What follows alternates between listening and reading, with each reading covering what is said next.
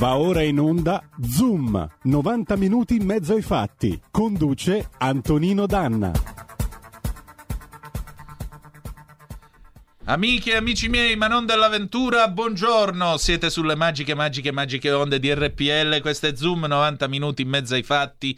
Io sono Antonino Danna, oggi con la co-conduzione straordinaria del nostro direttore Giulio Cainarca.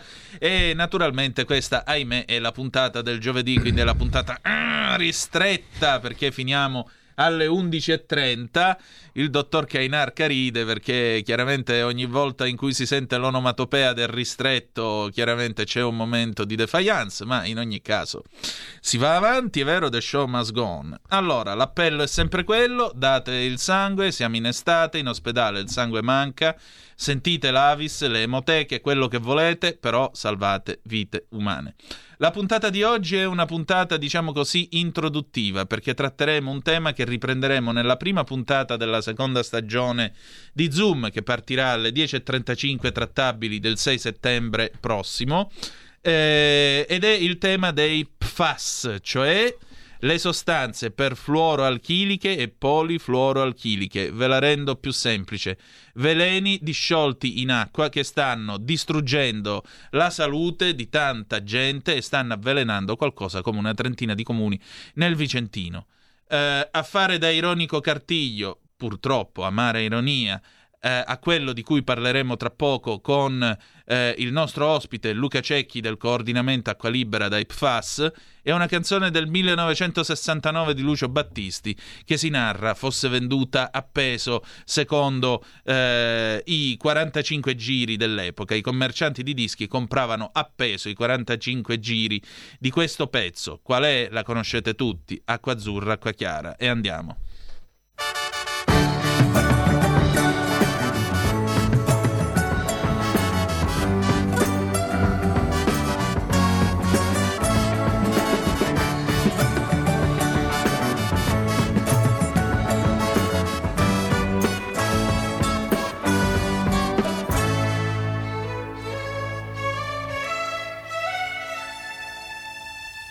Ogni notte ritornar per cercarla in qualche bar, domandare ciao che fai e poi uscire insieme a lei. Ma da quando ci sei tu, tutto questo non c'è più.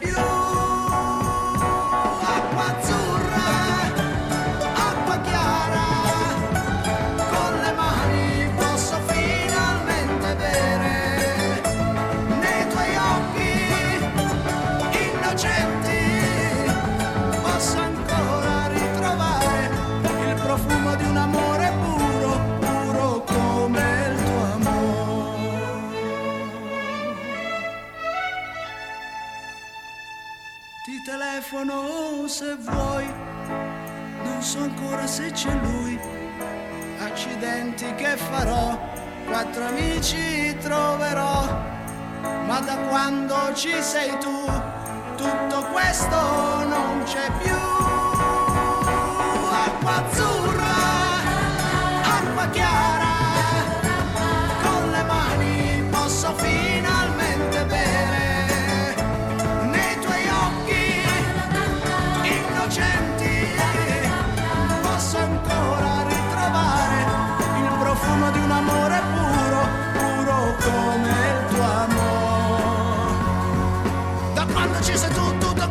c'è più acqua azzurra, acqua chiara.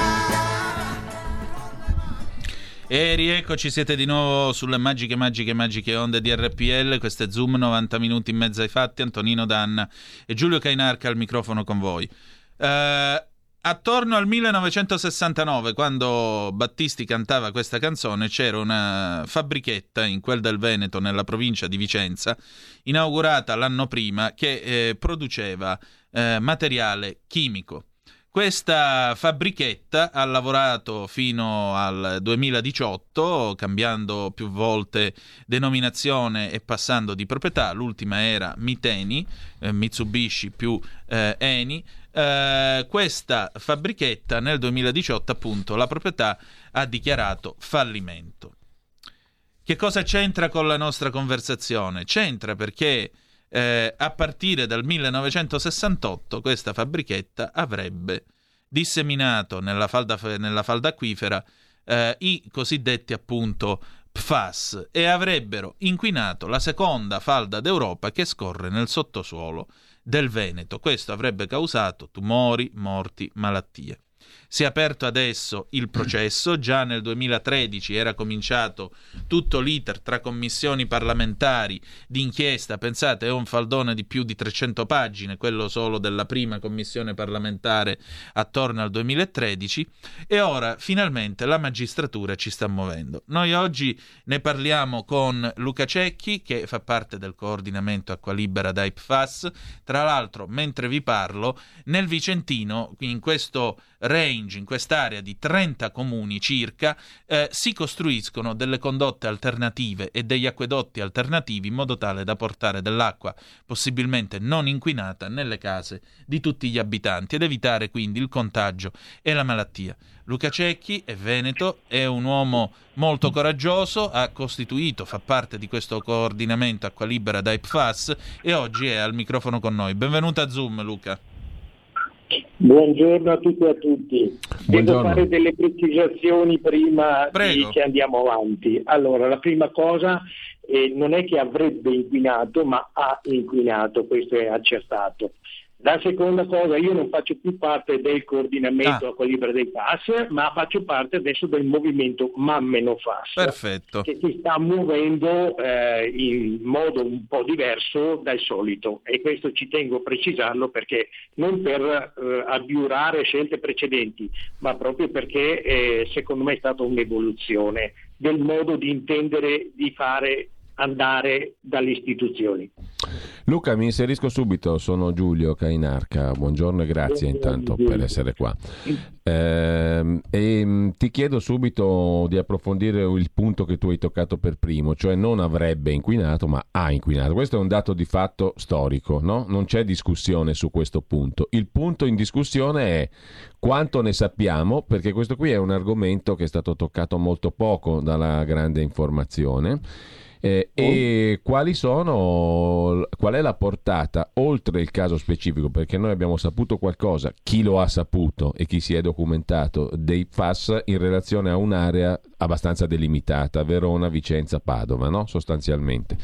Per quanto riguarda centinaia di migliaia di cittadini veneti direttamente, il problema è che non è finita lì no? perché attraverso, e, e, qui tocco forse il secondo punto di quello che tu dicevi rispetto all'associazione, alla nuova associazione, la, la nuova associazione si pone anche il problema di far sapere a coloro che stanno fuori dalle tre province e magari fuori dal Veneto che il problema non riguarda solo quelle tre province e solo il Veneto. Ci vuoi spiegare il perché anche?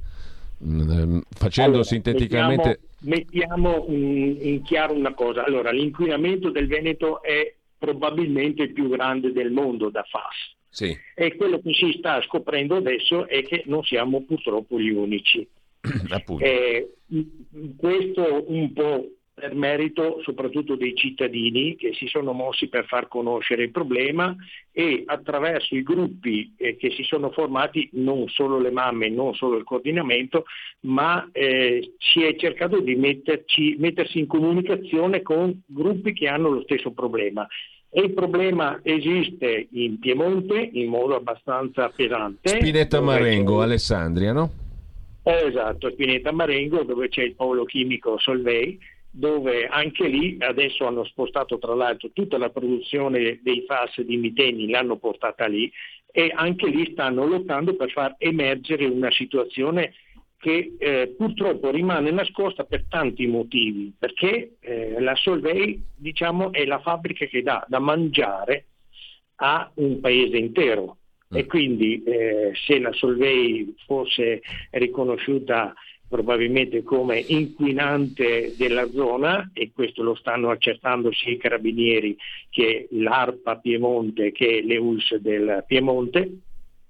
Dicevo, questa cosa eh, andrebbe, come si può dire, andrebbe a incidere chiaramente sulla eh, situazione economica certo. di tantissime persone. Mi sembra che sono 3.000 famiglie che dipendono da questa fabbrica. Insomma, sarebbe Ma, un'altra ecco, Taranto e sarebbe nuovo, l'eterno dilemma che ormai in Italia viviamo da esatto. almeno una ventina d'anni tra lo sviluppo, la salute e il benessere di tutti quanti. Ah, altro discorso, mi permetto Luca, sono stato a San Nazzaro del Burgundi qualche anno fa quando c'è stata la raffineria, la raffineria mm. dell'Eni che ha avuto dei problemi enormi, anche riversando nell'ambiente mm, diciamo sostanze altamente inquinanti, ma quando vai lì hai la chiara sensazione che tutti difendono lo stabilimento inquinante per un semplice motivo, esatto. perché dà lavoro, dà pane a, esatto. anche esatto. ai commercianti. Non solo avere il pane e morire di malattie che magari si verificheranno fra qualche anno. Ecco, eh, Luca, perdonami. La, la scelta purtroppo non dovrebbe essere così, certo. ma purtroppo è così. Ecco, aggiungo, eh, una, certo. cosa, aggiungo una cosa per, a beneficio di chi ci ascolta e magari per la prima volta sente parlare di questo, perché dicevo prima, l'informazione, la grande informazione non se ne è occupata molto. No. Poi ci fai capire, Luca, anche quali sono uh, le conseguenze di, di, sulla salute delle persone di questi PFAS, no? perché sennò uno non capisce qual è la portata e la gravità della situazione. Ti ridò la parola, così puoi farci un quadro complessivo, introduttivo e chiaro del motivo per cui certo. eh, riguarda tutti e non solo il Veneto come dicevamo e del motivo per cui eh, è nata anche una nuova associazione che si pone finalità diverse rispetto a prima. Perché? Perché il problema è grosso e che conseguenze ha sulla salute e sulle persone? Allora, diciamo che questi prodotti sono conosciuti dal, forse dagli anni 30 sono prodotti che vengono, sono stati scoperti eh, negli Stati Uniti e hanno cominciato a produrli in modo industriale negli anni 50. Erano quei famosi prodotti eh, miracolosi sì. della chimica eh, mondiale che voleva dire facciamo le pentole che non si attaccano sì. i prodotti, facciamo i tessuti antimacchia che possiamo buttarci sopra acqua, olio e non sì. si macchiano queste molecole sono... Per quello, se non sbaglio, scusami, scusami, se ti interrompo sì. ancora, ma per quello, se non sbaglio, all'inizio di questa storia, per quanto riguarda il Veneto e il Vicentino, era nato in uno stabilimento della Marzotto, eh, la prima fabbrica. Sì, no? Esatto, negli anni 60. La Rimar. Prima, mm. Rimar, che era, stava per ricerche Marzotto, sì. e che eh, diciamo la chimica è cominciata quindi eh, sostanze chimiche che produrre questi eh. tessuti antimacchia. Sì, sostanze chimiche che impermeabilizzano, rendono resistenti all'acqua, esatto. tessuti, carta, contenitori per alimenti, pentole e via dicendo. Quindi esatto, roba esatto. che usiamo tutti i giorni, che usiamo tutti i giorni. perché si va dalle pentole alle schiume antincendio perché sono ritardanti di fiamma, li usano per le benzine proprio per ritardare l'esplosione dentro nella benzina, hanno un uso incredibile. Sì, cioè, tecnicamente è una molecola nella, che si chiama MTP. Nella ricerca medica, nei prodotti medicali, mm. eh, nella cosmetica, eh, cioè, hanno degli usi che vanno dal produrre eh, eh ad esempio i cateteri eh, oppure eh, quelle parti che servono per vengono introdotte nel corpo umano e che hanno diciamo, bisogno di non far passare le parti umide da una parte all'altra, questi tubicini che devono essere impermeabili, sono fatti anche per quello. Dopo gli usi sono talmente diffusi che è difficile anche capire perché da noi li usano per impermeabilizzare le pelli nel distretto della Concia. Sì. Eh, l'uso per dire i finestrini del treno a alta velocità sono mh, mm, cosparsi di queste molecole, che è la molecola eh, composta da fluoro e carbonio che a quel che ci dicono i chimici è la molecola più resistente in assoluto. Non si distrugge con sì. niente e questo è il loro, il loro, pregio. Il loro difetto è che se non si distruggono con niente non si decompongono nell'ambiente e questo è il grande problema. E da dove nasce diciamo, il pericolo per l'essere umano? Allora, questi prodotti eh, chiaramente eh, qui da noi sono stati ingeriti soprattutto attraverso l'acqua potabile, perché la, eh, la Mitenis versava tranquillamente, non essendoci limiti di legge, e quando non ci sono limiti di legge sembra che in Italia si possa fare quello che si vuole, quindi sversava tranquillamente quantità, si parla di tonnellate all'anno, di questi prodotti eh, nell'ambiente, nelle falde acquifere. E questi prodotti, tanto per fare una, una, misura, un riscontro, per avere un riscontro, nel corpo umano si misurano in nanogrammi, cioè miliardesimi di grammo. E nel corpo, il corpo umano fino a poco tempo fa davano dosi di, di tolleranza nel, per ogni millilitro di sangue di 4, da 4 a 8 nanogrammi, cioè da 4 a 8 miliardesimi di grammi un millilitro di sangue. Nelle nostre zone abbiamo i figli che ne hanno 300, 400, 500, i lavoratori ne avevano addirittura migliaia nel sangue. E questi prodotti quando mm. entrano sono i cosiddetti interferenti endocrini cioè vanno a modificare il messaggio ormonale e, neuro- e neurologico nel corpo umano. Quindi producono danni a lunga scadenza, mm. non producono danni a breve, poi sono incolori, inodori e insapori, è l'inquinante perfetto. Non si vede, non si sente, non, non, non, si, cioè non ha nessuna caratteristica che può dire qui c'è un inquinamento. Se noi vediamo il fiume giallo, diciamo questo certo, ci dà un certo. allarme. Noi vediamo l'acqua trasparente e l'acqua, lo sappiamo, penetra dappertutto. Questa è stata sversata in una delle falde acquifere più grandi dell'acquifero indifferenziato del Veneto, che è la parte più delicata dove si raccolgono tutte le acque che vengono dai monti, poi si distribuiscono nelle varie falde, da quelle per l'irrigazione che sono quelle superficiali a quelle più profonde dove pescano gli acquedotti.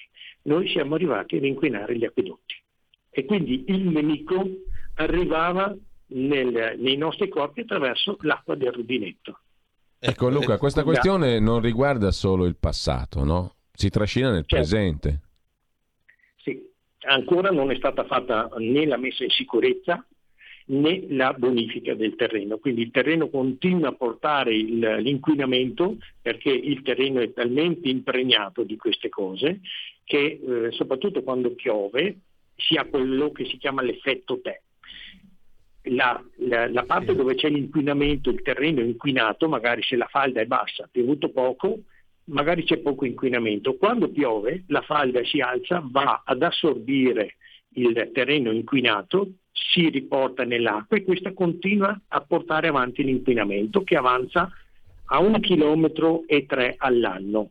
Quindi dalla Miteni ogni anno eh, avanza di un chilometro e tre. Siamo arrivati più o meno a est come l'inquinamento. Est e Padova. Di Padova. Mm. Esatto. Dal ecco. 68 a oggi, in altre parole, è avanzato di, è avanzato da, di qualcosa come 55-60 chilometri.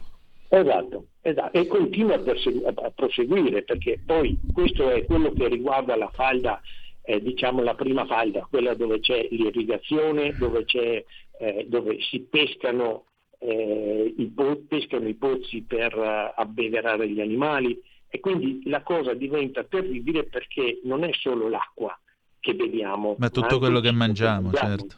Esatto. Volevo anche precisare, volevo precisare, una piccola cosa per gli ascoltatori. Le, noi in realtà non sappiamo che orientamento hanno le falde profonde, le falde più profonde.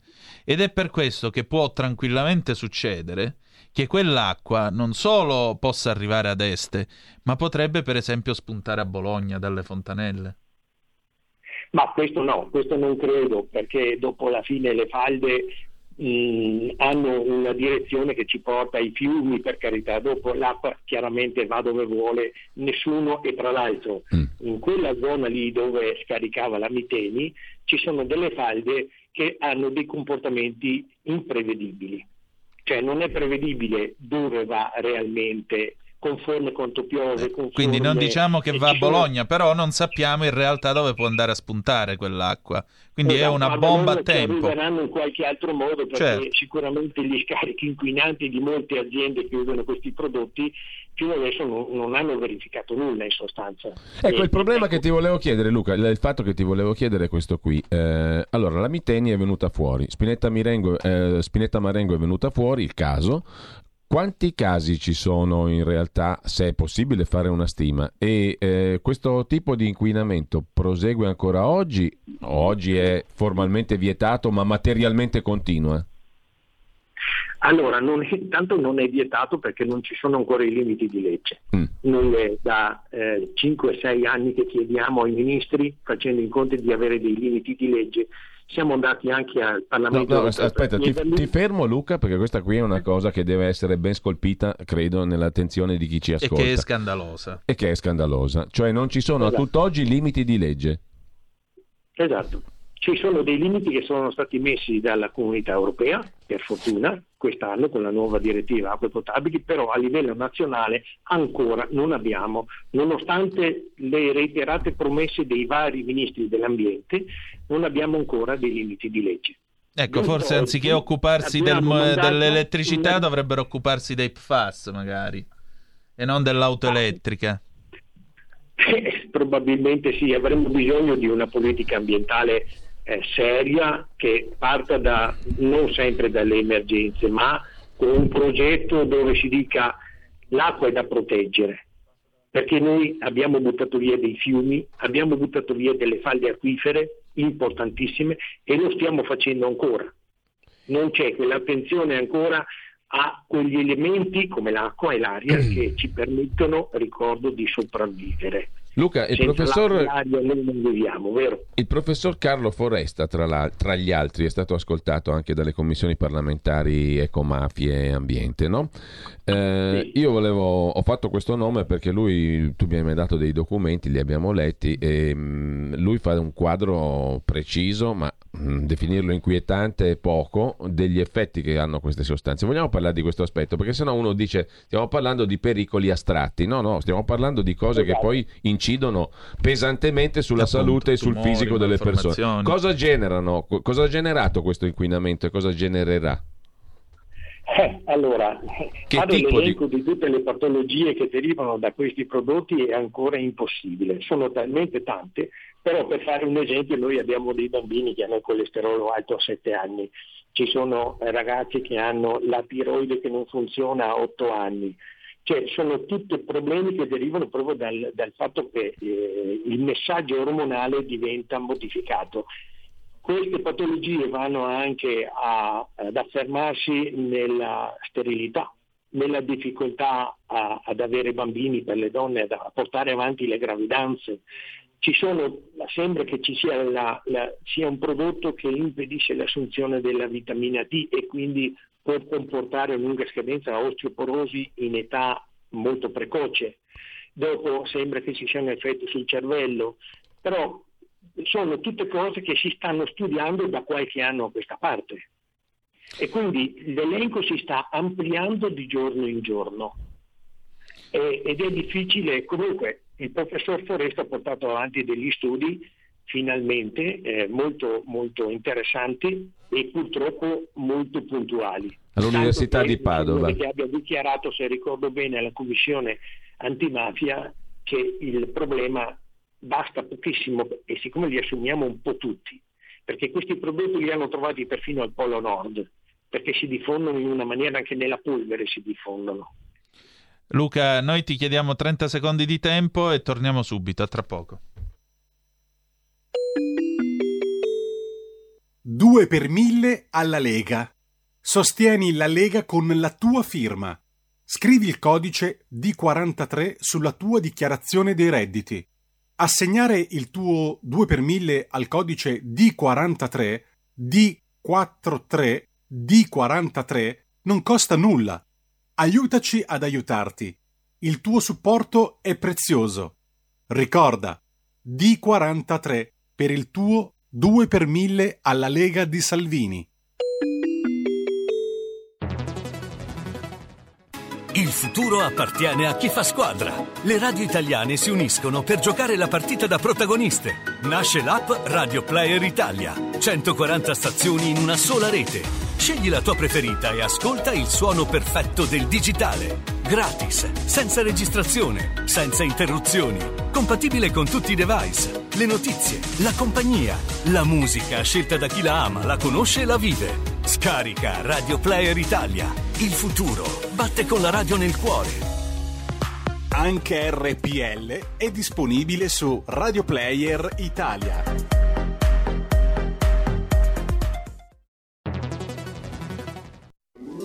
Stai ascoltando RPL. La tua voce libera, senza filtri né censura. La tua radio.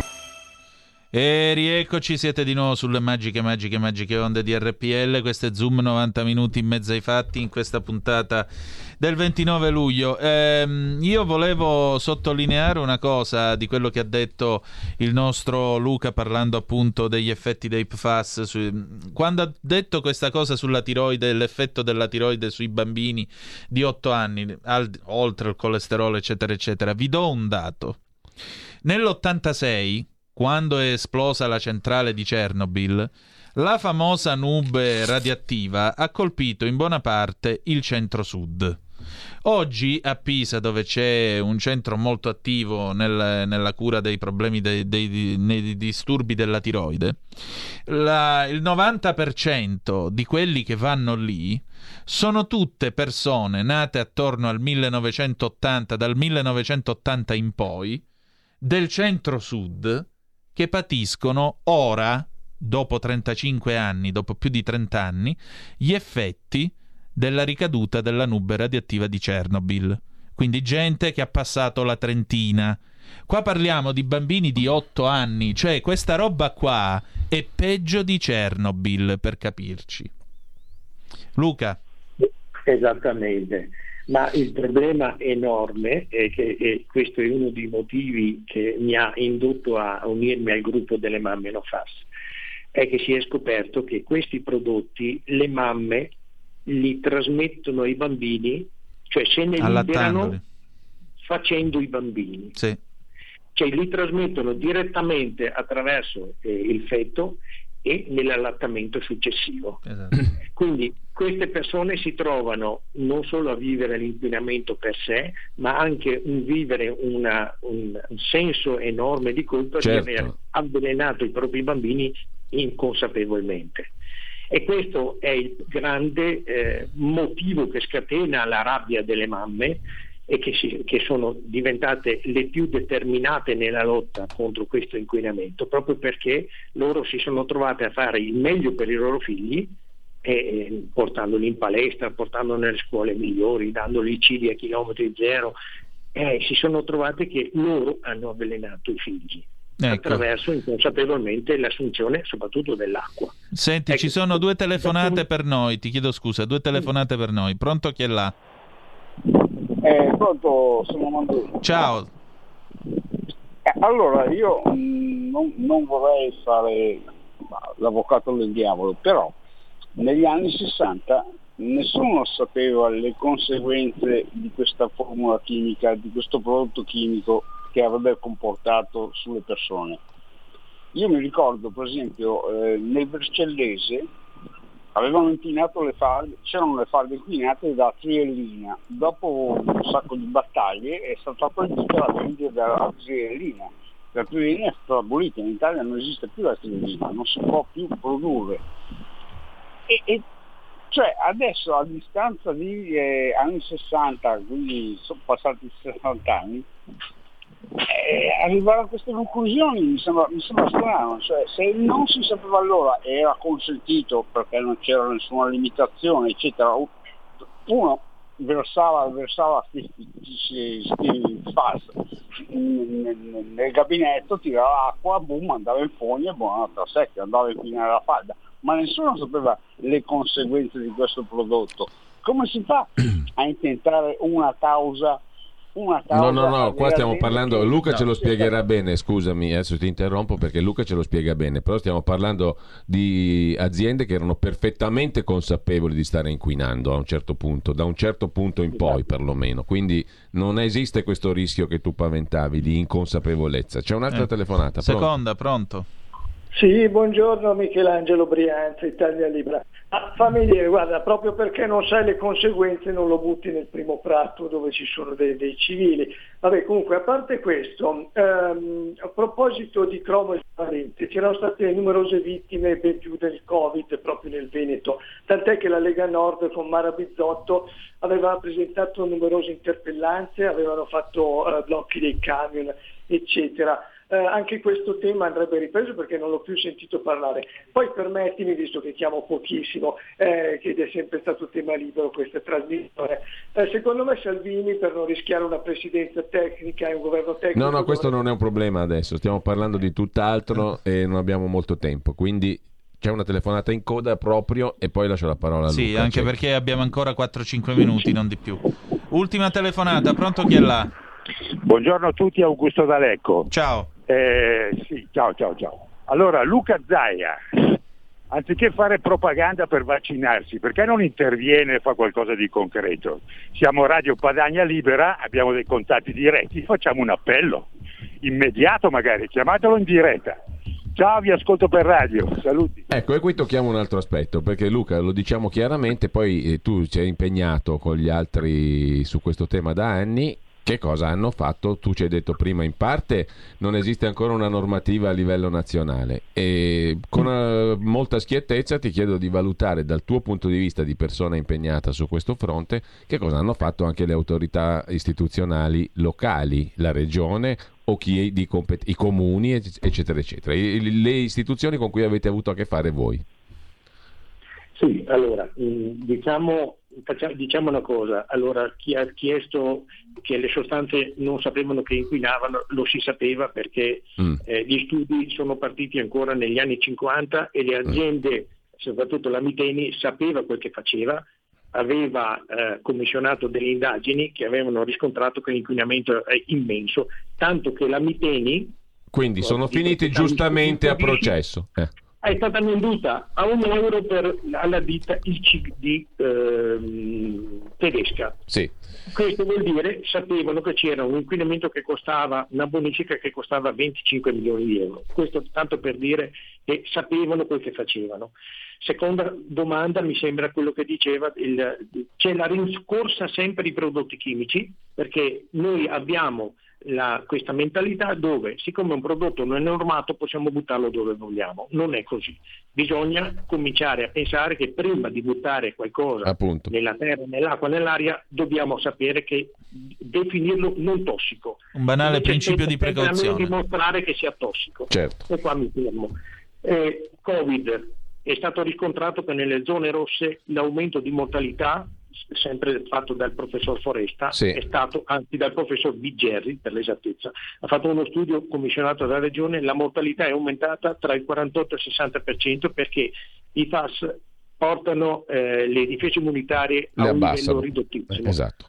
Bene, eh, torniamo alla politica e all'incontro con le istituzioni. Le Mm. istituzioni dapprima hanno sottovalutato il problema, ci, ci un po' deridevano, ci- ci- però dopo alla fine siamo riusciti a entrare in, in contatto e siamo riusciti a fare, a- un po' forzando le cose, a far fare uno screening epidemiologico Mm.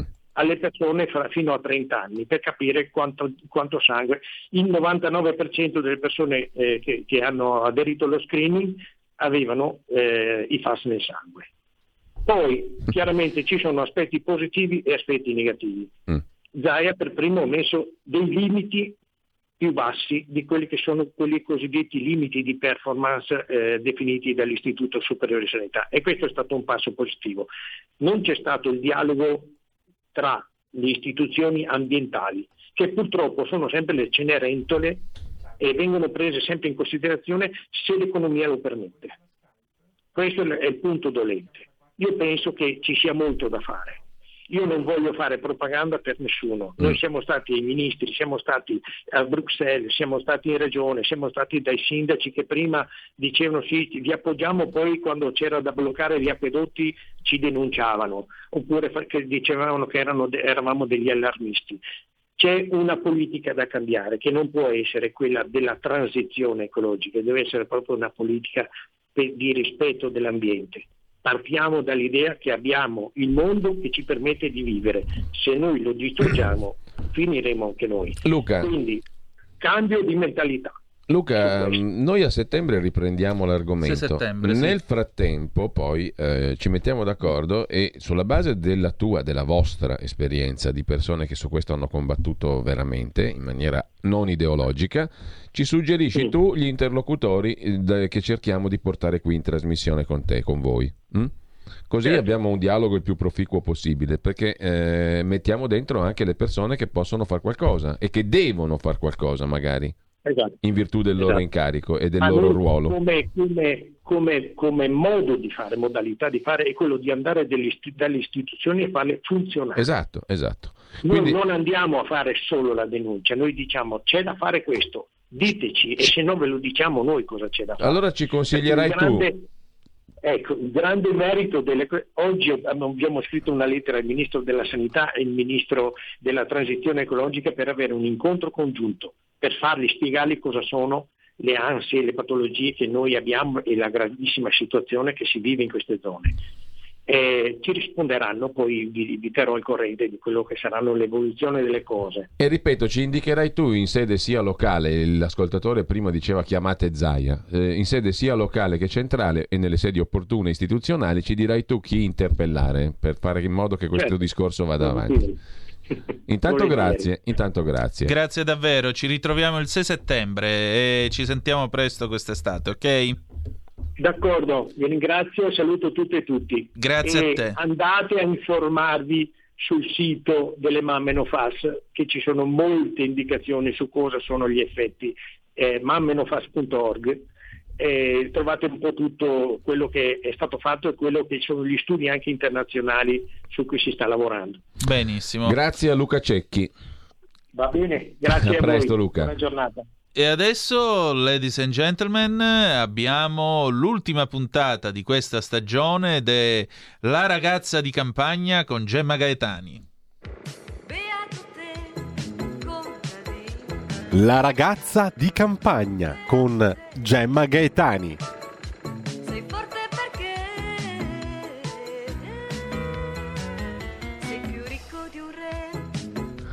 E allora, eccola qua direttamente dalle colonne di salute e benessere della verità, dove la potete seguire ogni lunedì, ovviamente. Questo è il nostro ultimo appuntamento per questa stagione con di Zoom. Con l'intruso. Con l'intruso, però diamo il benvenuto a Gemma Gaetani. Ciao Gemma, ben trovata.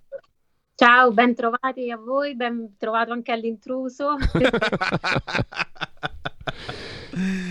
che cosa c'è di buono oggi? Eh, di buono questa settimana mi sono occupata di un alimento molto particolare ehm, che sono le ostriche. Mi ha fatto molto ridere perché l'uscita del pezzo ha coinciso con eh, la polemica che ha voluto tirare fuori su Twitter. Non so se l'avete seguita, Tommaso Montanari, che ha ritirato fuori il concetto di lotta di classe che mh, personalmente non sentivo, diciamo, da quando andavo alle superiori, non lo sentivo più citare da, da, da qualcuno. E, e, però l'ostrica si presta, diciamo, a un ragionamento di nel senso che sempre è un po' uno stereotipo, quello mm. dell'ostrica come alimento di lusso certo. per ricchi e così via.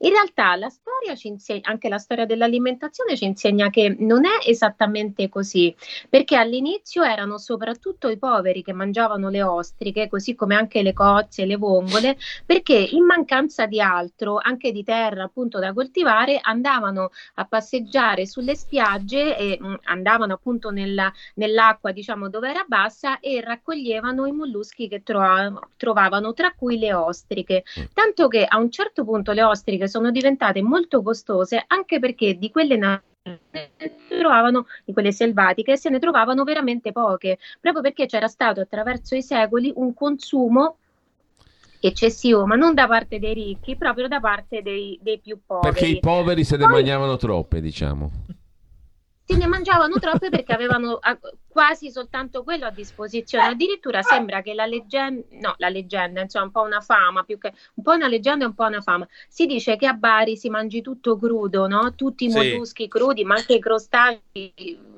tra un po' anche i pesci interi, ma in realtà è vero, c'è una grandissima tradizione di ehm, appunto assunzione cruda di questi molluschi e deriva anche questa, c- ci sono state diciamo delle, delle motivazioni storiche, cioè a un certo punto ci sono stati dei cambiamenti climatici, quindi diventava molto difficile coltivare e quindi che cosa si faceva? Si andava a trovare cibo laddove c'era, per esempio nel mare si andavano a raccogliere dei molluschi, ci sono dei siti archeologici archeologici dove sono stati trovati molti gusci e questo ha spiegato un professore dell'Università di Bari di palletnologia è stata proprio una delle motivazioni che ha portato diciamo, a eh, abituare il barese, anche eh, il barese che esisteva lì, che stava lì ancora prima che esistesse la città che oggi chiamiamo Bari, a mangiare ciò che trovava e a mangiarlo crudo. I molluschi effettivamente si prestano e l'ostrica forse ehm, diciamo è il mollusco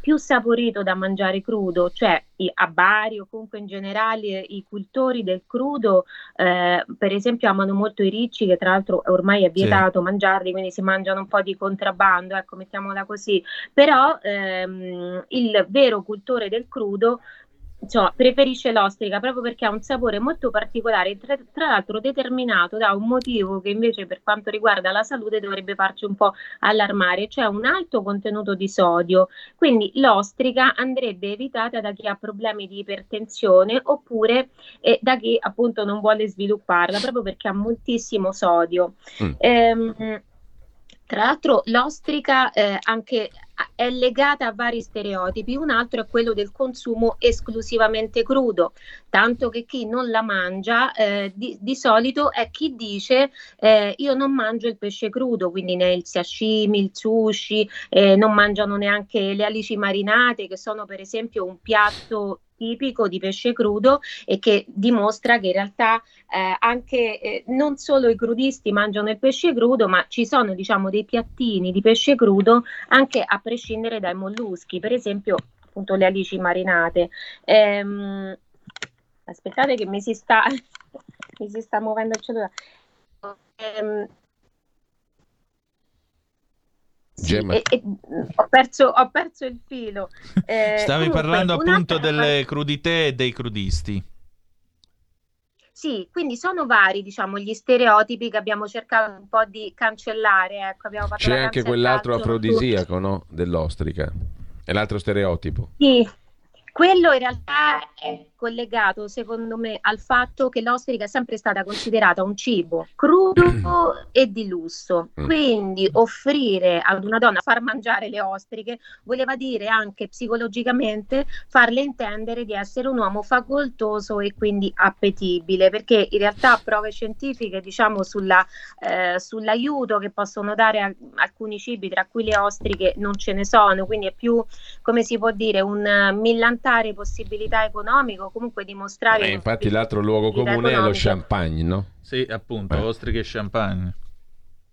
Ostriche e champagne, sì, proprio per questo. Diciamo che rimane, ecco, dal punto di vista della romanticheria o comunque dell'eleganza, certamente mangiare ostriche e champagne è diverso rispetto a mangiare salsicce e fagioli con, con, l'ambru, con cioè, l'ambrusco. So. Questo, Sicuramente sì, però è qualcosa diciamo che avviene a livello psicologico, non proprio a livello chimico, ecco, nel senso che l'ostrica sia eh, diciamo una pillolina eh, insomma di Viagra eh, perché perché non è per niente così. Un altro stereotipo è che l'ostrica possa essere solo francese, invece noi abbiamo dimostrato, diciamo, con una abbiamo intrapreso una piccola guerra, mm. chiamiamola così, di sovranismo alimentare contro la Francia, perché da qualche anno stiamo allevando anche noi le ostriche. Allora, selvatiche... a me è capitato di mangiarne in, in del... Sardegna, mm, peraltro bu- buone e a, a buon prezzo.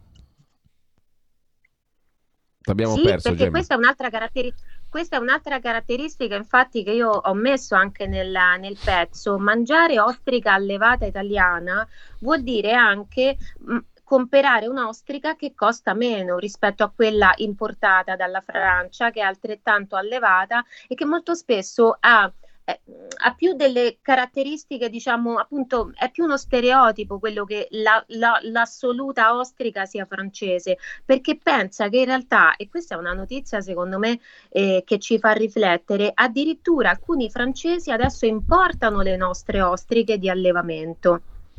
Quindi non c'è, non c'è, più il mito delle Bellon, dalle acque fredde diciamo del nord Pas-de-Calais, tutta quella zona là dove le coltivano. Adesso c'è anche l'Italia che fa concorrenza.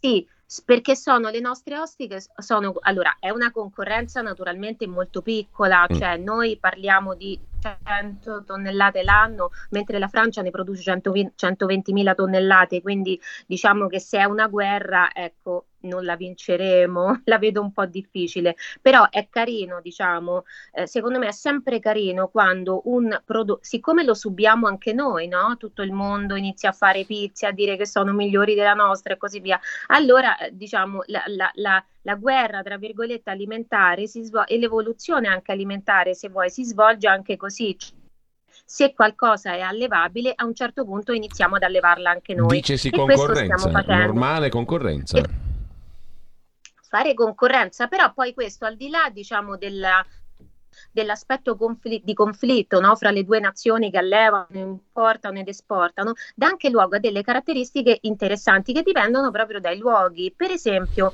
le ostriche che alleviamo noi si sviluppano più velocemente di quelle francesi. Ecco perché c'è anche una parte del mercato francese che è interessata, perché quelle francesi ci mettono circa 3-4 anni, le nostre un anno e mezzo Inoltre sono più grandi, cioè la materia, il mollusco che cresce all'interno di, di, di eh, conchiglie appunto di uguali dimensioni è più grosso. Questo dipende proprio dalle caratteristiche, in particolare parlo della, delle ostriche, sono mh, cosiddette ostriche rosa, sono le ostriche del delta del Po, dove già appunto ci sono cozze, eh, è la, cozzi, la cozza di eh, aspetta che non mi ricordo esattamente il nome di... Eh, vabbè, del Delta del Po che è già un DOP diciamo da qualche anno, anche la cozza. La vongola è molto rinomata e in questo stesso luogo stanno coltivando anche appunto delle cozze che sono già diventate rinomate, sono ricercate da tutta una serie di ristoratori appunto stellati o comunque rinomati italiani e sono diventate anche eh, sono diventate leggendarie anche in, in Francia. Eh, dicevo che un altro stereotipo è quello del consumo crudo. L'ostrica si consuma benissimo anche cotta si può usare perfettamente al pari delle cozze, delle vongole e così via. Inoltre non necessita diciamo di eh, una pulizia domestica nel caso in cui appunto si, eh, si preparino in casa eh, impegnativa come è non tanto per le cozze ma sicuramente per le vongole, cioè la vongola deve spurgare, la cozza deve essere pulita, bisogna poi togliere, strappare via il bisso, Nella, nell'ostrica c'è poco da fare, bisogna solo aprire col coltellino apposito oppure con un coltellino molto eh, resistente appunto le, i, i, le, due conchiglie e tirare via il, il, frutto di mare che a quel punto si, eh, si può per esempio io ho dato addirittura la ricetta degli spiedini o del sugo mille usi, un sughetto in bianco che si può usare sia per condire una pasta sia per, eh, per esempio inibire delle bruschette o dei crostini. Dal punto di vista eh, nutrizionale, l'ostrica ha un primato eh, che anche qui la rende diciamo un cibo più popolare, cioè dobbiamo incominciare a concepirle come cibo molto, molto più popolare perché potrebbero esserlo.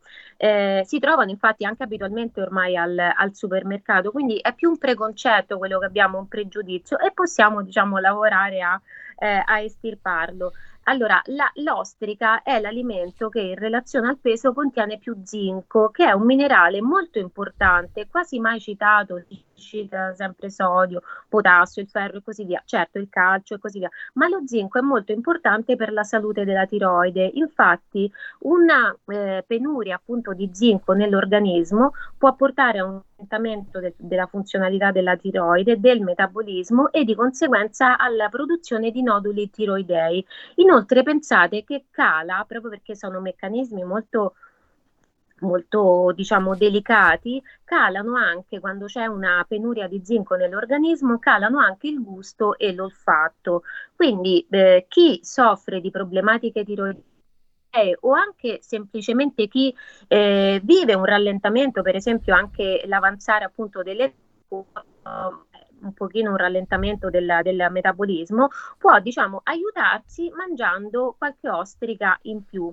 In, le calorie non sono tante, sono 69 ogni 100 grammi. Bisogna fare attenzione al colesterolo, quello sì, perché in 100 grammi di ostriche ne abbiamo 150 milligrammi di colesterolo, quindi se, siamo, se abbiamo quel problema lì no, non possiamo mangiarle spessissimo, altrimenti possiamo invece sicuramente eh, indugiare, mangiarcene quante, quante, ce ne va e approfittare appunto di quei 45 mg di zinco che ci sono in un etto di ostriche. Pensate che il secondo cibo nella classifica appunto del, del contenuto di zinco sono i funghi secchi che hanno soltanto 12 mg ogni 100 grammi. Quindi, come vedete, è, una, è, un po' una pillolina di zinco. Ecco, mi, mi, piace, mi piace dire così.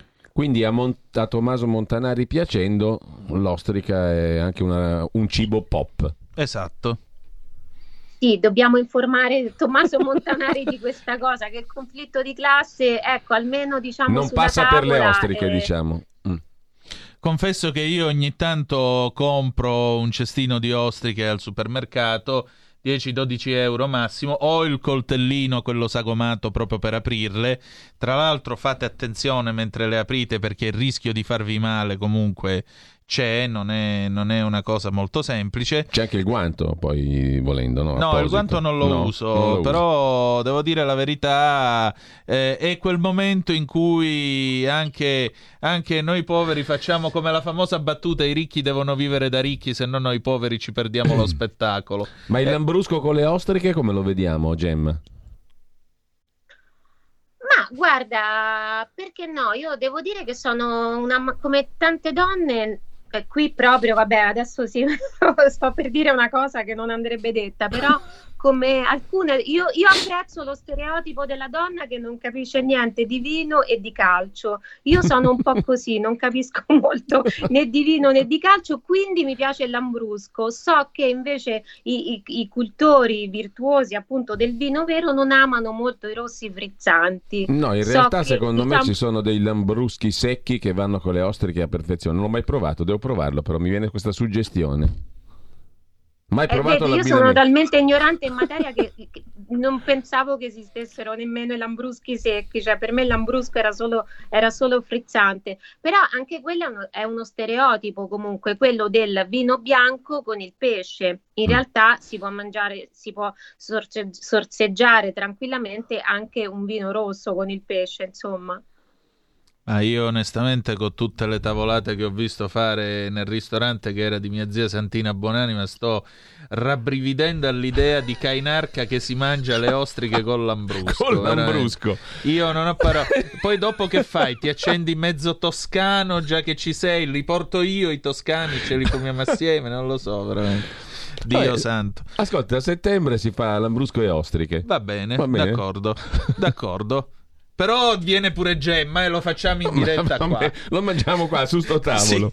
Sì. Così poi ci fanno la polemica che è ambientalista, eccetera, eccetera. A posto siamo. E telefoniamo a Tommaso Montanari. Sì, anche. telefoniamo e riattacchiamo però quando risponde. Oppure io faccio l'accento svedese. Vedi un po' tu. Vabbè. Il quale ci spiegherà, Montanari ci spiegherà che noi non ci meritiamo le ostriche, perché certo. a un certo, certo punto ha tirato fuori anche il discorso del merito, che noi non, non, le, me- non le, possiamo prendere perché non, siamo, non apparteniamo ai ricchi, e in più non ce le meritiamo perché non apparteniamo appunto alla, alla parte politica di sinistra. Mm, Se Gemma dovessimo Cava. mai chiamarlo ci direbbe così. Gemma Cava, da quando ha vinto la Repubblica non si può stare più tranquilli in questo paese. Veramente. qui siamo ormai ai livelli di Catalan Belmonte. Stasera vado allo Scisma Lefebvre che è in arca.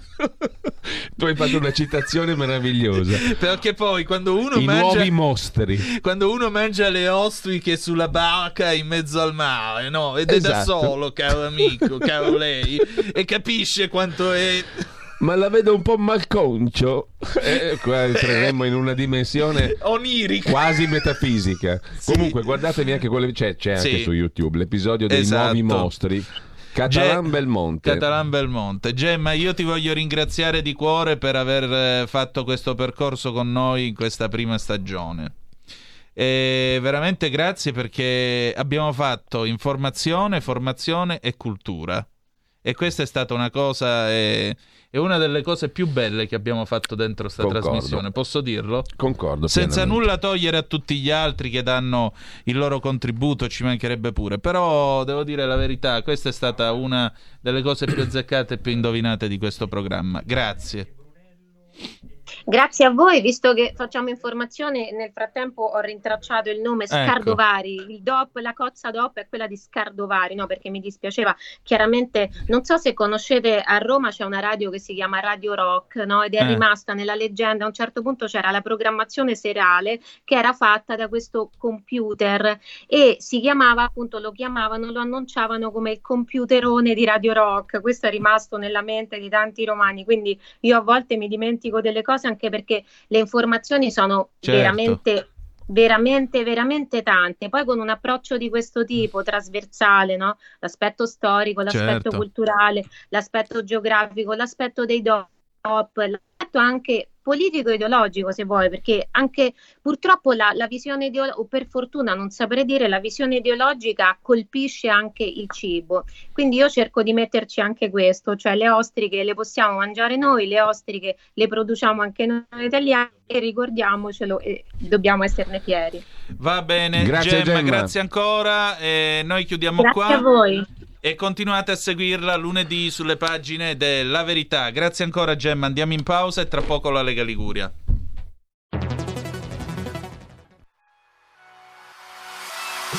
Chi sbaglia paga. Ci metto la firma. Referendum giustizia. 1. Riforma del CSM. Stop allo strapotere delle correnti. 2. Responsabilità diretta dei magistrati. Più tutele per i cittadini. Chi sbaglia paga. 3. Equa valutazione dei magistrati. I magistrati non possono essere controllati solo da altri magistrati. 4. Separazione delle carriere dei magistrati. Stop alle porte girevoli per ruoli e funzioni. 5. Limiti agli abusi della custodia cautelare. Per una giustizia giusta è un equo processo per tutti. 6. Abolizione decreto Severino. Più tutele per sindaci e amministratori. Firma anche tu ai gazebo della Lega nelle piazze e in tutti i municipi d'Italia. Trovi tutte le informazioni sul sito legaonline.it. Chi sbaglia paga. Ci metto la firma. Referendum giustizia.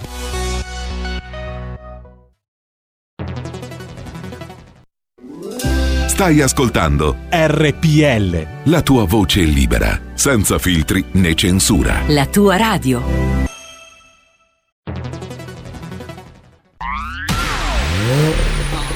Auto nuova fiammante col suono nuovo È il DAB Plus che si sente a tuono La provi e senti subito com'è che va DAB Plus e la tua radio migliorerà Digital Radio, il suono perfetto. DAB Plus.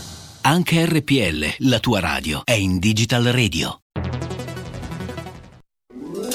Stai ascoltando RPL. la tua voce libera, senza filtri né censura. La tua radio. E rieccoci, siete di nuovo sulle magiche, magiche, magiche onde di RPL. Io ho il piacere di cedere tra poco la linea per l'ultima puntata della Lega Liguria di questa stagione, sia chiaro, condotta dall'immarcescibile Fabrizio Graffione. Però attenzione, la direzione ha un annuncio da fare agli ascoltatori. Prego. Che tra poco prenderà il via ufficialmente la folle eroica impresa di Antonino Danna che con una Vespa 50 No, si... 125. prego. 125, pardon, era troppo eroica col 50. Eh, 50. non ci arrivavi più. Prende, prende il via l'eroica impresa di Antonino Danna che con una Vespa 125 raggiungerà Lorenzo Viviani sul suo peschereccio. Ebbene sì, perché quest'oggi io alle 19 imbarcherò sul Savonarola, il mitico motopeschereccio di Lorenzo Viviani. Questa notte saremo in mare a pescare nel eh, golfo eh, di La Spezia. Dopodiché domani alle 10.35, non sappiamo se dalla rada di Genova o da quella di La Spezia, saremo in diretta per l'ultima puntata di questa stagione di Zoom. Dopodiché, sempre con la Vespa, io me ne ritornerò qui nella caldazza padana. Vi dico solo che mi sto portando appresso solo roba meccanica. Ho con me una macchina fotografica tedesco orientale del 1980. mi sto portando appresso solo il registratore perché faremo anche un reportage che poi manderemo in onda quest'estate, quest'agosto nel corso di Capitaneria di Porto. Vedrete poi le fotografie perché sabato le faremo sviluppare al mitico Clemente Tamburini in quel di eh, Castano Primo. Che dire di più? Io torno nel 1983, tra poco Giulio vedrete anche il video della partenza, quindi tenete eh, segnata la pagina della radio. Dopodiché, mio caro, cediamo adesso la linea al buon Gaffione, andiamo. Ciao Antonino, allora venì stanotte asciuga tutta forza, eh? poi ne voglio almeno, non dico una cassetta ma almeno mezza cassetta. E glielo dico, regalo. glielo dico, vai tranquillo eh. che te la faccia avere. Perché, perché, le acciughe, le famosissime acciughe di Monterosso e comunque del Golfo Spezzino sono le migliori del mondo e poi quelle che pesca il nostro deputato Ligure Lorenzo Viviani sono le migliori delle migliori senz'altro. La parte di scherzi sono veramente prelibate, una prelibatezza da non perdere, caro Antonino. Lo dico a te, lo dico a tutti i nostri radioascoltatori perché noi qua di acciughe, anciue, come si dice in genovese, ce ne intendiamo. Ma passiamo subito prima di salutare i nostri eh, ospiti, ospite, ai nostri radioascoltatori, pardon, al primo ospite della mattinata che dovrebbe essere l'assessore regionale allo sviluppo economico Andrea Benveduti in diretta da Roma, credo in questo momento. Ciao Andrea, ci sei? Sì, ci sono, ciao Fabri, ciao, buongiorno a tutti, mi sentite? Ciao, buongiorno a te, dove ti trovi in questo momento? Sono praticamente di fronte al Senato in questo momento, nella caldazza romana, oltre a quella padana. Abbiamo nella caldazza romana, romana. Che... Eh, esatto, ma eh, sinceramente c'è molta afa, c'è un bel sole anche qua a Genova oggi, eh? comunque diciamo si sta un po' meglio rispetto all'altro, a ieri, l'altro ieri dove c'era veramente un'umidità incredibile. Allora, se a Roma per quale motivo hai avuto un incontro con il Ministero, quale Ministero e che, di che cosa hai parlato? Ma stamattina siamo stati ricevuti dalla, dalla Vice Ministro Todd, dal Ministero dello Sviluppo Economico, devo dire che io ho portato una bella relazione su vari tavoli o, o comunque... Scusa Andrea ti blocco un attimo, ce la fai spostare un attimo perché si sente veramente a tratti malissimo, se riesci un attimino a spostare di un paio di metri Scusa, eh, però in radio abbiamo queste esigenze tecniche da rispettare. No? Adesso mi sembra di sì. Ok. Dicevo, Grazie. abbiamo fatto una, una, lunga chiacchierata sui temi di attenzione che varie gravi criticità aziende in Liguria. Mm, partendo diciamo, dai tavoli conclamati fino a altre situazioni così di, di, di, pura attenzione ma che devono essere menzionate. Devo dire la verità, ho trovato un'interlocuzione molto attenta e anche molto competente, quindi sono proprio contento perché finalmente anche una persona eh, che viene comunque dal mondo delle imprese, anche lei, ha preso nota di tante cose, e finalmente abbiamo aperto un canale molto, spero, proficuo di, di gestione pratica di, di, tante tematiche. Lei poi la delega ai tavoli di crisi, quindi eh, riusciamo a, a, parlare con chi ha la, la, l'autorizzazione per farlo. Ecco, questo, questo, è il primo risultato. Pronto, mi senti? Sì, ti sento, dimmi, dimmi. Caduta la linea. Andrea, dovresti spostarti perché si sente, non si sente più nulla. Eh, io... Ecco, ci sei? Sono davanti okay. al Senato, sì, quindi se non si sente qua non so dove andare, ecco, perché Beh, sentito... adesso, sente, adesso, ti risentiamo. Benissimo, mi detto questo incontro okay. che è stato, proficuo, è stato proficuo, di cosa avete diciamo, parlato nel dettaglio? Ma nel dettaglio, come, come, dicevo prima, abbiamo analizzato uno per uno le situazioni, i tavoli di crisi conclamati, e poi abbiamo allargato un po' l'orizzonte anche a quelle situazioni che magari non sono crisi ma sono meritevoli di una particolare attenzione. Eh, devo dire la verità, sono molto contento perché ho trovato un'interlocutrice molto attenta, molto disponibile e anche molto competente, competente venendo comunque anche lei da una situazione, da, una, da un'esperienza pregressa di imprenditrice. Quindi sono contento che ci sia una persona di questo livello con la, con la delega specifica ai tavoli, ai tavoli aziendali. Perfetto, passiamo da Roma al territorio. Allora, alluvione 2020, in particolare 2-3 ottobre 2020, ricorderete, se non lo ricorderete ve lo ricordo io, è stato veramente un disastro soprattutto nel ponente Ligure, ci sono stati anche dei morti nell'estremo ponente Ligure, finalmente i primi indennizi in favore delle imprese liguri, colpite anche grazie al lavoro appunto del nostro eh, deputato, eh, tra l'altro di Ventimiglia, Flavio Di Muro a Roma e grazie al lavoro del nostro assessore regionale eh, Andrea Benveduti. Ecco, si tratta di 5 milioni di euro, mi sembra, Andrea. Sì, sì, hai detto bene. Flavio è stato veramente una forza trainante qua a Roma eh, per, per, arrivare a questo risultato. Sono 5 milioni di euro, è stato quindi dato via libera all'iter amministrativo eh, di, di, questi, di, questi, fondi in favore delle imprese danneggiate dall'alluvione che ricordiamo era nell'ottobre 2020. Do due dettagli molto brevi, potranno richiedere fino a 20.000 euro a rimborso danni subiti più di 300 aziende che sono come, come accennavi concentrate sulle province di Savona, Imperia con un, un picco a Ventimiglia. E quindi dalla prossima settimana ricordo che possono inviare la domanda alle Camere di Commercio competenti per il territorio. Quindi la concessione dei rimborsi, a detta dei, dei tecnici, dovrebbe essere anche abbastanza rapida e non dovrebbe andare oltre i primi giorni di ottobre, pare. Quindi direi un buon risultato per il nostro territorio, per quelle aziende che ne hanno sofferte di tutti i colori, tra cui questa drammatica alluvione.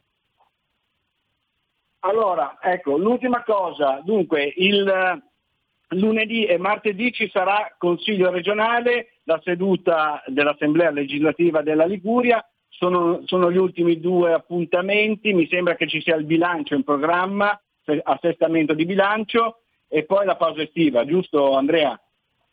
Esattamente, esattamente così, si dovrà concludere la, la fase di votazione su, eh, sul bilancio, vari emendamenti e poi la fase estiva e riprenderemo il primi di settembre con, con, con, con i consigli.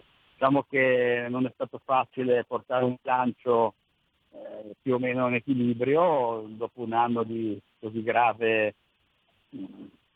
crisi emergenziale che ha colpito tutti, quindi di conseguenza la Regione con tante tante iniziative che abbiamo cercato di mettere in, in piedi a favore, per quello che mi riguarda, del nostro tessuto economico. Comunque, insomma, credo che abbiamo fatto, con i mezzi che abbiamo, credo che abbiamo speso i soldi abbastanza bene, per quello che mi riguarda, ovviamente. Benissimo, allora ringraziamo il nostro assessore regionale allo sviluppo economico Andrea Benveduti questa mattina in collegamento da Roma, ma dovrebbe tornare appunto in giornata per lavorare sempre sul territorio. Gli auguriamo buon lavoro e buona giornata. Ciao Andre. Grazie a voi, io treno fra poco, ritornerò a Genova, spero ci sia un po' di vento di mare che qua non si muove una bava. Arrivederci, un abbraccio, a presto. A presto. Un, abbra- un abbraccio a te, buona giornata e buon lavoro al nostro assessore regionale allo sviluppo economico Andrea Benveduti e, e passiamo subito ai prossimi ospiti della mattinata che sono il capogruppo eh, consigliare del comune di Genova Lorella Fontana e il, ehm, il, nostro consigliere regionale e presidente della seconda commissione eh, salute e sicurezza sociale Brunello Brunetto. Fa- Fabrizio, siamo riusciti a collegarci con Brunello Brunetto. Lorella per il momento non risponde, quindi eh, ti passo Brunello. Perfetto, allora sentiamo subito il nostro Brunello che dovrebbe essere sul territorio a Savona. Ciao Brunello, dove sei? Ciao, no, no, ho già raggiunto l'ufficio in via Fieschi poco fa, quindi sono, sono ah, in arrivato in regione, perfetto. Sì, sì, allora, sì. dunque, le, per quanto riguarda la, il nostro Brunello Brunetto, volevo ricordare, perché lui lo ha fatto ieri, che il 28 luglio c'è stata diciamo, la giornata mondiale eh, contro l'epatite. Ecco, tu hai fatto un'interrogazione alla Regione Liguria sollecitando un po' la Giunta, mi sembra, per sì. avviare uno screening, e in particolare l'epatite C, che è quella diciamo, un po' più pericolosa, anche se l'epatite B è molto contagiosa, eh, uno screening gratuito sulla popolazione a rischio in Liguria, che si stima Certo. circa 7500 pazienti positivi, mi sembra, Brunello se non sbaglio. Sì, ma le stime, le stime nazionali portate sulla nostra popolazione ligure ci danno un numero approssimativo di questo tipo.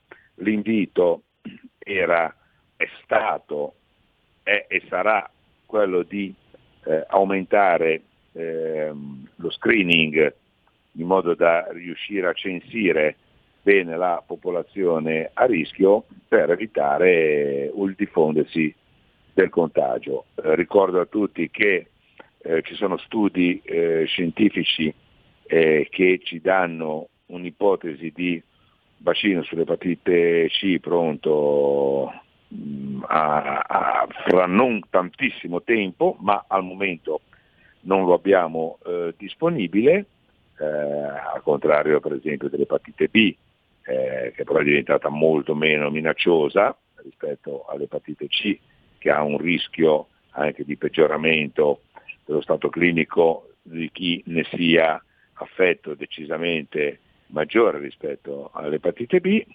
E, e quindi il- l'obiettivo adesso è di eh, aumentare lo screening e di censire il più possibile lo- la, la popolazione positiva in modo da eh, suggerire a questa popolazione eh, una, de- delle norme eh, igienico-sanitarie volte alla- alla- all'evitare una ulteriore diffusione del contagio. Ecco, eh, ricordo che, diciamo, riprendo dall'agenzia, la patologia eh, dell'epatite coinvolge oltre 354 milioni di persone nel mondo e ogni giorno si verificano oltre 8.000 nuove infezioni di epatite B e C, due dei cinque ceppi principali del virus. Io per esempio mi sono vaccinato contro l'epatite A e B, ho fatto un vaccino unico e adesso aspetterò il, eh, quello della, de- per l'epatite C, come ha ricordato il nostro Brunello Brunetto, che ricordo eh, anestesista e presidente, è diventato poi presidente come consigliere regionale della Lega della Commissione Salute e Sicurezza Sociale. Cambiamo un attimo argomento e andiamo su, eh, sul, eh, sul turismo, sulle spiagge liguri, perché eh, proprio in qualità di eh, Presidente della seconda Commissione Salute e Sicurezza Sociale, insomma Bruno Brunetto ha detto eh, bisogna ridurre il distanziamento minimo tra gli ombrelloni, perché adesso i turisti un po' stanno arrivando, c'è un po' di preoccupazione per quanto riguarda il discorso Green Pass eh, e in particolare diciamo, i turisti inglesi e statunitensi, eh, però è un po' eccessivo questo distanziamento che è stato disposto o perlomeno imposto eh, per la stagione estiva 2021. Quindi tu hai sostanzialmente dato un po' ragione ai, eh, alle associazioni dei balneari degli albergatori. Certo, allora partiamo da un'analisi.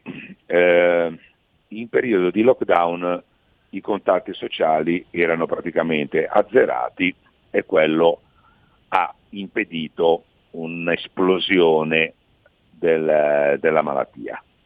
Eh, nel momento in cui si è poi eh, deciso eh, di riaprire, mantenendo eh, eh, il divieto di assembramento e eh, mantenendo l'obbligatorietà di mascherina nei luoghi chiusi, a me è parso anche un pelino anacronistico il mantenimento dei 10 metri quadri di eh, distanziamento eh, in una spiaggia eh, e non è che ho detto dimezziamolo, ho detto portiamo da 10 a 9. Eh, il, eh, il concetto eh, semplicemente è di tipo osservazionale.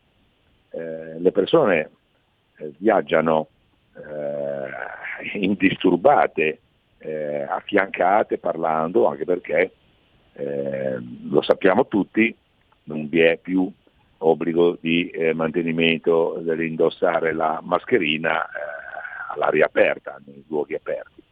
Quindi nel momento in cui l'attività balneare si svolge a, a spiaggia, eh, quindi all'aria aperta, nel momento in cui eh, già a me sembrava proponibile e l'avevo fatto in tempi non sospetti una riduzione di queste distanze. Eh, in più ehm, l'associazione albergatori segnala, dice attenzione, stiamo avendo molte disdette perché non riusciamo a soddisfare tutte le richieste di posti eh, nelle spiagge e eh, sono ritornato un attimino su quella proposta che mi sembra una proposta di, di buon senso, non, non, mi sembra una proposta da negazionista, per l'amor del cielo, e non potrei esserlo in virtù del mio, del mio recente, del, del, mio passato e soprattutto del mio recente passato, ma mm, un minimo di buon senso nell'applicazione e quindi un, un po' di riduzione di questo distanziamento a spiaggia dove peraltro, eh, per la carità, parliamo di posizionamento degli ombrelloni, poi le persone si, si alzano dalle sdraio che stanno sotto gli ombrelloni e si possono anche radunare a capannello senza che nessuno li vada a dividere in una spiaggia, possono andare a fare il bagno assieme stando, stando a contatto, quindi insomma si tratta anche di applicare sempre con un, con un, con un po' di elasticità e soprattutto di capacità osservazionale eh, determinate, determinate leggi e regolamenti eh, portandoli a, a, una fruibilità maggiore. Ecco, Brunello, Fabrizio, abbiamo un ascoltatore per voi, ve lo passo, prego. Pronto? Prego, prego, Pronto? sei in onda. Buongiorno, sono Giorgio da Monza. Io sono una decina di minuti che vi ascolto, però mi sembra veramente di assistere a una trasmissione surreale. Ma vi rendete conto che voi state parlando di metri quadri in spiaggia come se foste delle galline eh, ovaiole in batteria? Ormai guardate che anche gli animali eh, hanno stabilito dei, degli spazi ben precisi al chiuso, ma voi parlate di voi stessi come se foste animali. Queste, queste restrizioni che ci stanno imponendo sono da fascisti. E lo dico anche alla signora Liliana Segre, che è una legittima rappresentante del popolo eletto, che però non è stata eletta da nessuno, che adesso oltre a controllarci le metrature dove stiamo in spiaggia, vorrebbe anche controllare il nostro lessico. E ci dice che non possiamo accostare questo modo di fare di Draghi e compagnia al nazismo e che non possiamo usare le parole di Primo Levi a nostro scopo. Ma cos'è? Avete il copyright anche su questo? Questa gente la deve smettere di conculcare le nostre libertà. Se a me chiederanno il Green Pass sul treno, io prenderò gli estremi di questa persona e la denuncerò perché si può fare, perché nessuno può chiedermi dei dati sensibili. Figuriamoci un pizzaiolo, figuriamoci i baristi, siete avvertiti tutti, eh signori, sia forze dell'ordine che degli altri. Non provate a fermarmi e come me tanti altri, buona giornata. Buona giornata, buona giornata, sentito, buona giornata, buona giornata a lei. La, la spero, che abbia l'educazione, spero che abbia l'educazione di ascoltare anche la mia risposta e di non esatto. aver prego, interrotto prego, l'ascolto. Siamo in democrazia, io ho ascoltato attentamente l'intervento del, dell'ascoltatore, perdonate la ridondanza, ma eh, dunque, intanto in democrazia eh, esiste chi fa le leggi, e eh, esiste chi le deve applicare. Eh, prendermi questo, questo, diciamo, questo sfogo eh, lo posso considerare da un punto di vista umano eh, ascoltabile, non mi sento chiamato in causa perché non sono un legislatore romano, ma sono un consigliere eh, di una regione che anzi sta tentando di eh, in qualche modo allargare un pochettino le, le maglie della strettoia. Dopodiché eh, per carità, eh, io potrei anche ehm, inventarmi il, il, partito del no sem, perché potrei essere contrario ai semafori, però eh, voglio dire, i semafori esistono e quando c'è un, un rosso al semaforo, se anche io ho premura, eh, mi fermo perché ci sono altre persone che devono passare. Ehm, invito, invito, tutti a fare queste riflessioni. Eh, poi la libertà individuale sono sempre stato un, eh, sostenitore nella mia professione molto, molto forte della libertà individuale e del diritto del, di autodeterminazione. Eh, ho difeso i diritti dei testimoni Geova che non volevano le, le trasfusioni e ho addormentato e svegliato persone portandoli a dei livelli di emoglobina eh, assolutamente estremi per venire incontro alle loro convinzioni, rischiando, rischiando di mio. Eh, quindi in democrazia ascolto tutti, ma prendimi degli insulti beceri eh, non ci sto, quindi invito tutti ad accendere il cervello prima di parlare. Benissimo, ti ringraziamo e prima di salutarti volevo dare un'altra notizia perché tu mi sembra che venerdì, ossia domani, eh, prosegui il tuo tour, eh, de, de, diciamo così, l'abbiamo intitolato Sanità Territoriale, quindi sul territorio, eh, sei già stato appunto in giro per la Liguria, Savona in particolare nell'entroterra di Savona e domani ritorni mi sembra a Millesimo e a Pallare, giusto? Domani, sì, domani andrò a, a trovare i, gli amministratori e eh, le persone che lavorano in sanità della Valbormida nei due comuni di Millesimo e, e Pallare per continuare con loro a confrontarmi sui bisogni del territorio, che sono tanti, che ben conosciamo, ma diamo ascolto a tutti cercando poi di rappresentare le loro istanze nell'ambito del nostro Consiglio e cercare di migliorare il più possibile la, la qualità della, della sanità che andiamo a proporre. Perfetto, grazie ancora e buon lavoro e buona giornata naturalmente al nostro consigliere regionale e presidente della seconda commissione salute e sicurezza sociale Brunello Brunetto. Ciao Brunello. Buongiorno Fabrizio, buongiorno a tutti gli ascoltatori, grazie. Ciao, grazie, grazie, ancora a te, buona estate, buone vacanze dalla prossima settimana, anzi dalla, da, da, da quella ancora. E per quanto riguarda il nostro capogruppo consigliere comune di Genova, Lorella Fontana, non siamo riusciti a, a contattarla. Le auguriamo buona giornata e buone vacanze anche a lei. Da parte mia, da RPL Liguria, un caro saluto, un abbraccio a tutti perché andiamo in vacanza eh, per il mese di agosto e ci risentiremo i, primi, i primissimi giorni di, di, settembre. Io naturalmente non rimarrò nella nostra Liguria, le nostre spiagge a farmi un po' di bagni finalmente in mare adesso che posso farli quando, vac- quando andrò in vacanza. Quindi un, un, caro saluto a tutti, un invito a tutti i nostri radioascoltatori a venire qua in Liguria e che dire buona giornata ancora e linea Milano da Fabrizio Graffione. Avete ascoltato Zoom, 90 minuti in mezzo ai fatti.